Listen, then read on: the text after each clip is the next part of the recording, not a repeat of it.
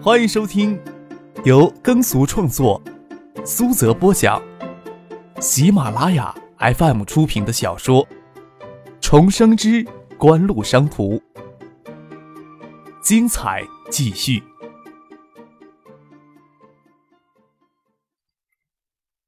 第三百二十七集。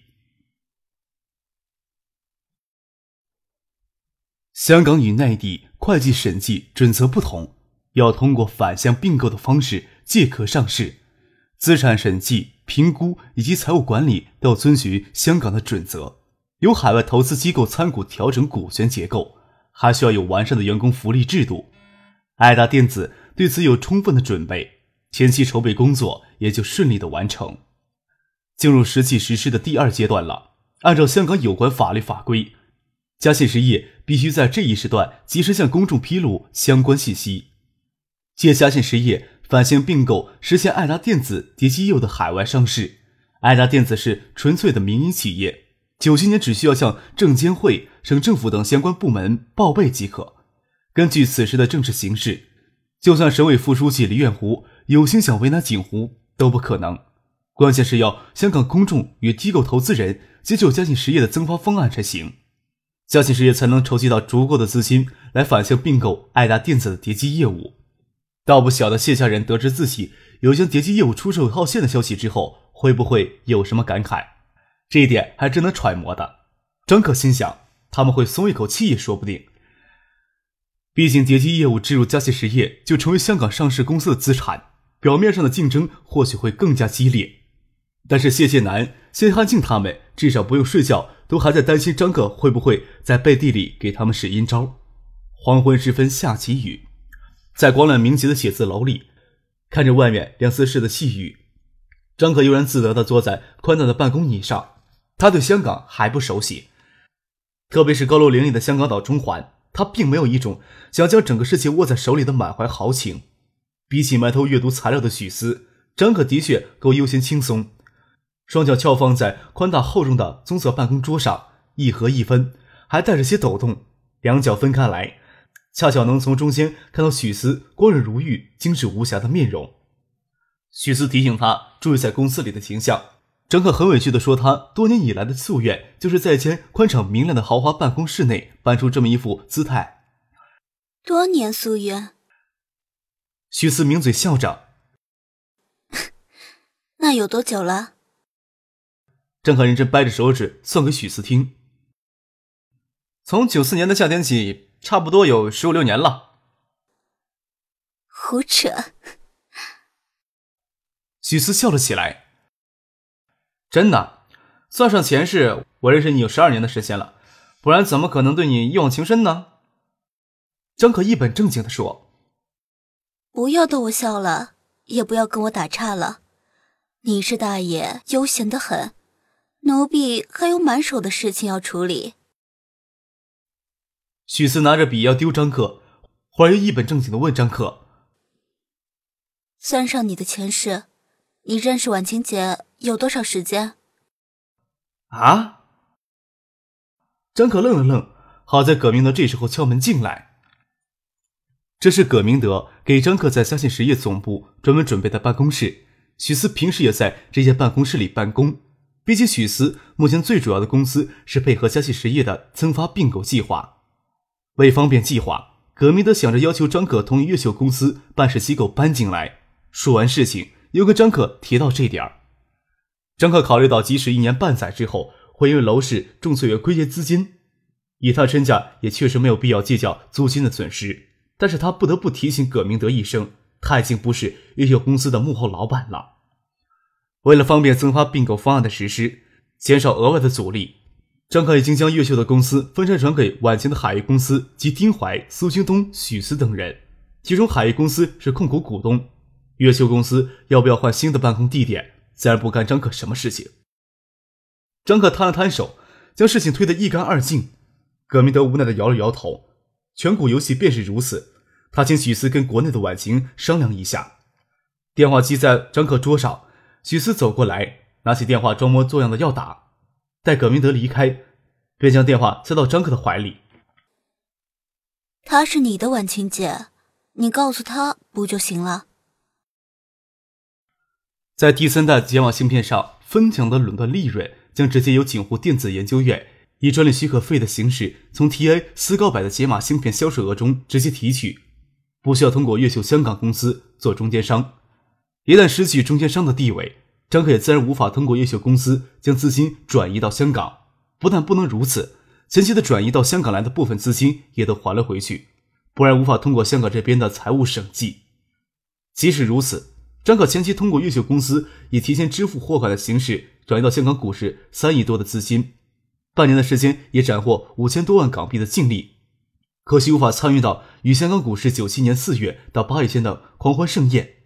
过去一年，越秀香港公司从解码板上直接截留的利润就达到两亿港元，其中那一亿三千万购买嘉信实业发行的公司债，真正拥有股权投资的资金很有限，但是嘉信实业。在过去一年的时间里，涨幅惊人，也使得越秀账面上的股权收益相当的可观。越秀成立还不到一年半的时间，账面资产就将近五亿，仅账户里的流动资金就将近一个亿。婉晴的意思是，想在增发并购时，他在爱达电子的股份与嘉信实业的股份完成置换，一方面减少嘉信实业的融资压力，一方面可以保持这边对爱达电子的实际控股权不落入旁人手中。为了方便管理。他希望会将在嘉信实业的股份一起并入越秀一起管理，丁怀、苏京东两人手里的一部分股份也要如此处理。张克早就将越秀的股权一分为三，百分之七十三的股权转让给晚晴的海域公司，丁苏两人持股的比例也提高到百分之二十，好让晚晴、丁怀、苏京东将爱达电子的股份直接转移到越秀名下。调整之后，余下来百分之八的股权，张克就直接给了许思。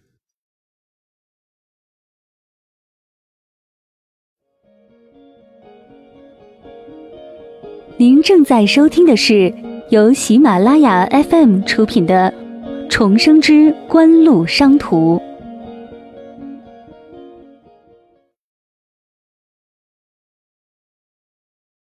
这样一来，香港越秀公司就华丽转身，变成了对爱达电子持股百分之二十八，对嘉信实业持股百分之二十八，总资达十数亿的港元控股公司，在巨商林立的香港大都市。资产十数亿的公司，即使没有太多的风光，也不容小视了。张克抽身而退，他将名下的股权赠给许思，账面上的资产实际要缩水近三亿。晚清与丁怀、苏京东自然要补给给张克。实际上，张克将越秀公司在香港业多来的部分零亿，通过股权的交易形式转移到国内来。很可惜呀，海域公司与丁怀、苏京东在过去的一年里，从爱达电子拿到股份分红总额还不足两亿。晚清还从中抽取了近一亿的资金用于学校建设，要补偿张克的三个亿还差很大一截儿。张克倒也不焦急，他这部分的资金也不会用到其他的地方，只会注入星光纸业。星光纸业年前从日本拿到八千万美元的日元贷款，用出去的时间要很长，资金面上还很宽裕。晚晴、丁怀、苏新栋啥时候能抽出资金填进去就行。越秀的账面资产会在整个增发并购的实施过程当中大膨胀。张可此时尽可能多的转让一些股权给婉晴、丁怀、苏京东他们，也是为了保障他们的利益。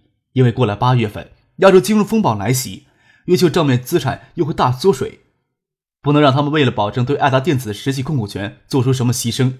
所以张可选择在一开始就将利益让足给他们，账面资产先膨胀再缩水，大体上也差不了太多。华丽的转身之后，张可抽身而出。谢婉清顶替他成越秀的幕后老板，当然还是由许思负责香港公司的日常事务。这还是最近的事情，许思还是习惯事事先跟张可商量。张可接过许思塞过来的电话，听他话里藏着别的意味，不敢跟他开玩笑，老老实实的给婉晴打电话，让越秀公司换办公地点的事情。婉晴在电话里自然让着张可看着办就好。办公室里很安静，张可又不能刻意的按着话筒，放下电话，心虚的看了许思一眼。见他若有所思的望着自己，心虚的问：“怎么了？婉晴姐说让你看着办呢。”明明是说让你看着办。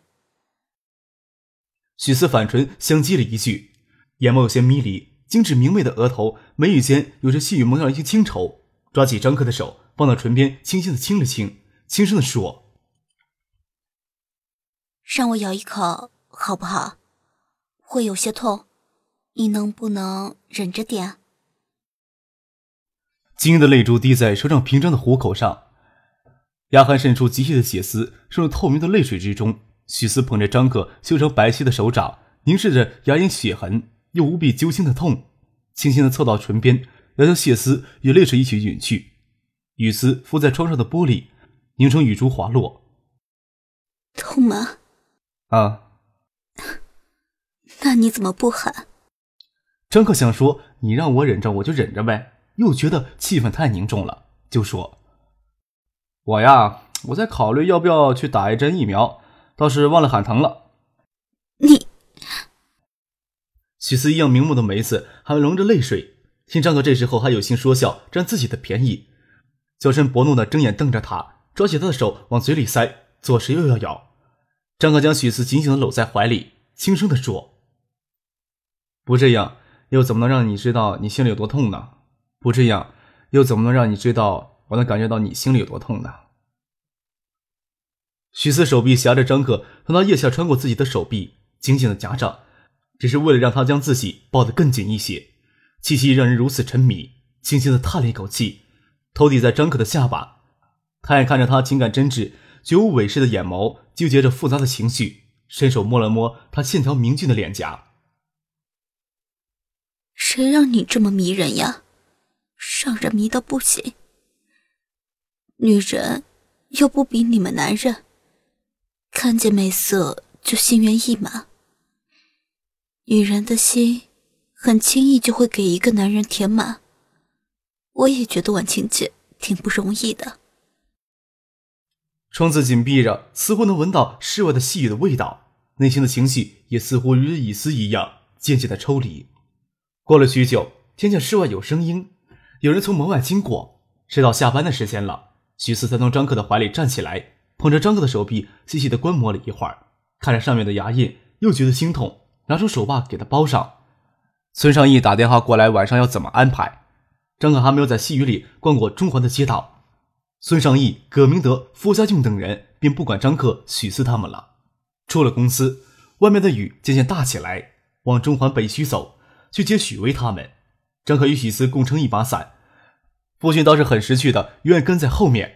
走到世纪华银所在的红砖楼前，许思停下来，仔细看了看张可手掌有没有包好，又理了一下，让他将手插在裤兜里，免得给别人看见什么来。又见张可衣领上看到一丝发丝孤掉，许思嫩白精致的脸庞上，有人动味的眸子牵着别人最深处的心神魂魄。看着许思眸子里幽幽的孤寂，张可心给什么东西用力的揪着，张开双臂将许思抱起来。笑给看见了。许思一只手勉强撑着伞，让张可这么突然一抱吓了一跳，一手撑着他的胸口，要从他怀里挣扎出来。给他们看见就看见了呗，谁管的那么多呀？许思感受到张可抱自己的力度，就想沉迷进去，也不想自拔了，伸手摸着他的脸，嘴唇附在他耳边，轻声的说：“乖，不要闹小孩子脾气了。”你还要是你，我也还要是我才行。伞一些，雨滴落到脖子里，许思又赶紧将伞束好。过了许久，张可才松手，雨水已经将两人的肩膀、背都淋湿了。陪我找一个地方坐一会儿，不要管许巍他们了。许思点了点头，挽着张克的手臂，从红砖楼前直向东面的一个斜坡走过去。许巍看见江泰儿靠在窗边凝视外面许久，走过来往窗外看，只看见雨中一顶顶花式各样的阳伞，仿佛飘萍一样飘在街巷里，却看不到伞下行走的人，仿佛这各式的伞才是世界的主宰。街对面也是一室的红砖楼，渗了水迹，变得暗红，交错的电线横在眼前，天空的雨点优雅的飘过，朦朦胧胧的。许巍很喜欢香港这样的黄昏。张奈儿长长的睫毛下，灵秀的瞳光散发出细雨色的微愁。他没有跟许巍说，接到这么多顶伞，当中有一栋红顶的花阳伞刚刚歪开，雨下两个人轻轻拥在一起的身影是那么的熟悉。他没有觉得意外，却是心里有股淡淡的愁绪始终散不开，眼睫毛下泛起迷蒙的泪光，伤心的感觉却是越来越浓。许巍将视线从窗外收回，走到孙锦香的办公室，过了一会儿又走出去。跟江大人说：“他们先回去，许思突然有事情，晚一些他自己回去。张克二十八号乘飞机离开香港，与父亲坐到商务舱，看到后座一个小青年耳朵里塞着耳机，手里拿着索尼的 CD 机，才想起香奈儿给他的卡带还没有机会试听。他打来空乘小姐，问有没有飞机磁带机借给他。空乘小姐听到张克特殊的要求，有些发愣，娇美的脸庞笑容倒没有溃散，走回去将他自己的随身听借给张克。